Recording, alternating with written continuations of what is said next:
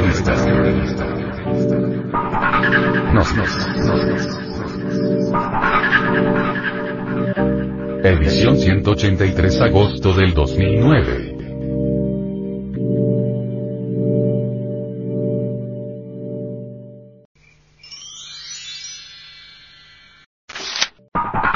Frente Mundial de Salvación del Planeta.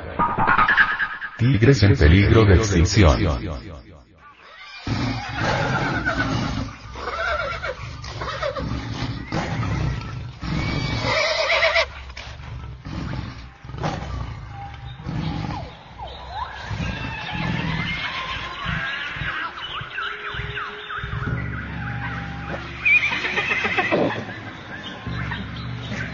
Quedan menos de 4.000 ejemplares salvajes en todo el mundo y tres subespecies ya se han extinguido debido al tráfico ilegal y la destrucción de su hábitat. Otra especie en vía de extinción. El tigre. Pantera tigris, es el auténtico rey de la selva.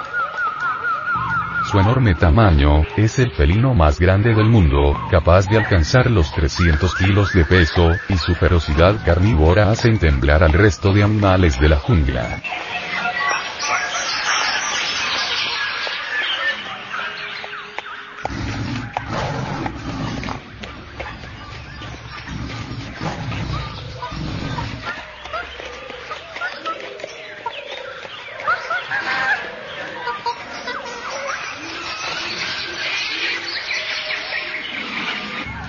Embargo, el ser humano le ha destronado hasta llevarle al borde de la extinción. Quedan entre 3.000 y 4.000 tigres en estado salvaje en todo el mundo, mientras que en cautividad su número oscila entre 15.000 y 20.000 ejemplares.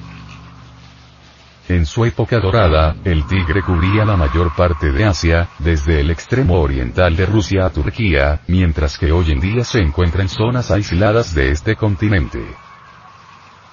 Según el Fondo Mundial para la Naturaleza, WWF, la mayor población está en la India, y ahora se calcula en unos 1400, lo que representa un declive del 60% si se compara con la estimación precedente de hace 3 o 4 años. Y ello, a pesar de los esfuerzos de conservación de este país, que ha creado nuevas reservas específicas para tigres. Esta organización asegura que hace un siglo el territorio indio era la morada de unos 40.000 tigres. Asimismo, de las ocho subespecies de este felino ya solo quedan cinco, puesto que los tigres de Java, Bali y del Caspio se han extinguido, mientras que la subespecie del sur de China solo vive en zoológicos. La situación es tan difícil que, según Raúl Caul, director del Fondo de Especies Salvajes, de seguir la actual dinámica, el tigre desaparecerá en 15 o 20 años. En cuanto a los que aún sobreviven, la Unión Internacional para la Conservación de la Naturaleza, UICN, recuerda en su lista roja que se encuentran en una situación de grave peligro. Por ejemplo, el tigre de Amorio del sur de China, cuenta únicamente con 70 ejemplares en los zoológicos chinos. Del más grande de las cinco subespecies que aún sobreviven, el tigre siberiano, conocido también como de Amuro de Usuri, tan solo quedan en estado salvaje unos 400 en Rusia, 20 en China y ninguno ya en Corea.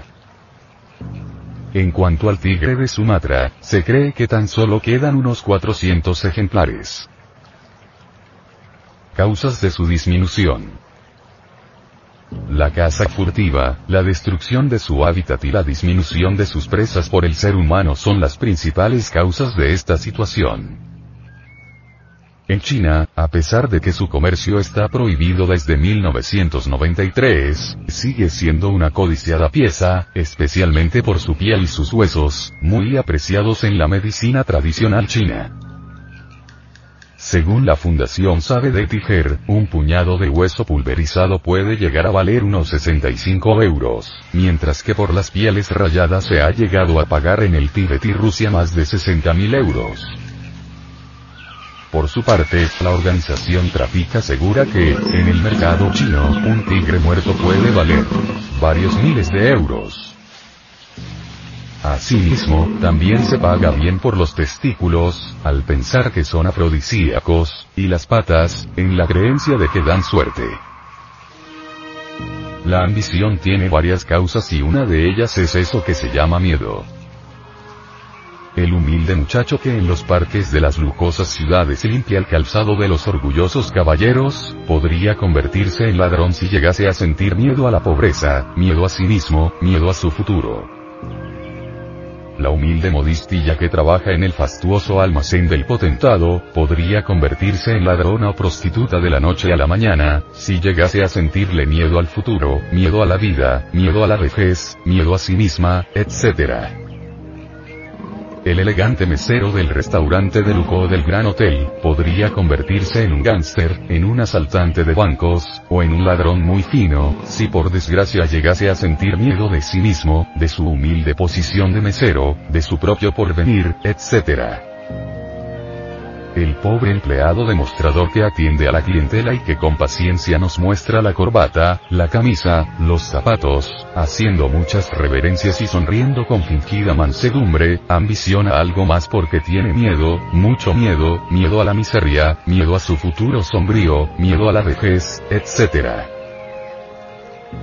Todo el mundo está lleno de ambiciones y una de las causas de la extinción de las especies de la Tierra por parte del ser humano es la ambición. Todos los problemas más graves de la vida tienen su origen en la ambición.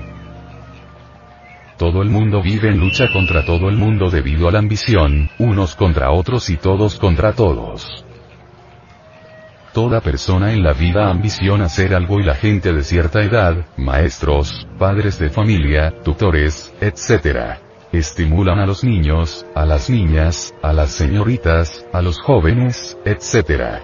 a seguir por el camino horrendo de la ambición, sin entender que los están empujando a la delincuencia, al crimen, etc. Los mayores les dicen a los alumnos y alumnas, tienes que ser algo en la vida, volverte rico, casarte con gente millonaria, ser poderoso, etc. etc. Las generaciones viejas, horribles, feas, anticuadas, quieren que las nuevas generaciones sean también ambiciosas, feas, y horribles como ellos. Lo más grave de todo esto, es que la gente nueva se deja marear y también se deja conducir por ese camino horrible de la ambición. Los maestros y maestras deben enseñarles a los alumnos y alumnas que ningún trabajo honrado merece desprecio, es absurdo mirar con desprecio al chofer del taxi, al empleado demostrador, al campesino, al limpiador de calzado, etc. Todo trabajo humilde es bello. Todo trabajo humilde es necesario en la vida social. No todos nacimos para ingenieros, gobernadores, presidentes, doctores, abogados, etc. En el conglomerado social se necesitan todos los trabajos, todos los oficios, ningún trabajo honrado puede jamás ser despreciable. En la vida práctica cada ser humano sirve para algo y lo importante es saber para qué sirve cada cual. Es deber de los maestros y maestras descubrir la vocación de cada estudiante y orientarle en ese sentido. Aquel que trabaje en la vida de acuerdo con su vocación, trabajará con amor verdadero y sin ambición. El amor debe reemplazar a la ambición. Así terminaremos con todos esos criminales que están poniendo en peligro la vida de las especies de animales. La vocación es aquello que realmente nos gusta, aquella profesión que con alegría desempeñamos porque es lo que nos agrada, lo que amamos. En la vida moderna por desgracia las gentes trabajan a disgusto y por ambición porque ejercen trabajos que no coinciden con su vocación. Cuando uno trabaja en lo que le gusta, en su vocación verdadera, lo hace con amor porque ama su vocación, porque sus actitudes para la vida son precisamente las de su vocación. Ese precisamente es el trabajo de los maestros saber orientar a sus alumnos y alumnas, descubrir sus aptitudes, orientarles por el camino de su auténtica vocación.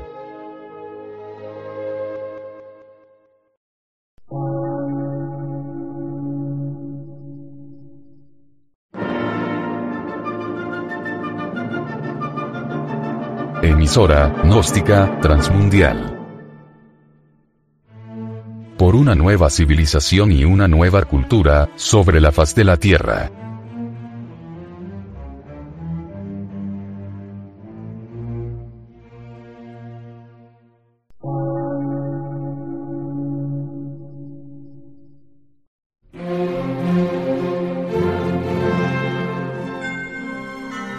Medio de radiodifusión, científico, artístico, místico y filosófico, de la Asociación Colombiana de Centros de Estudios Gnósticos, Antropológicos, Psicológicos y Culturales. A. C.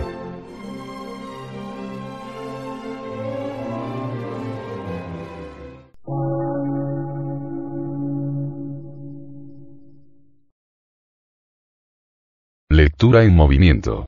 Difusión sin fronteras.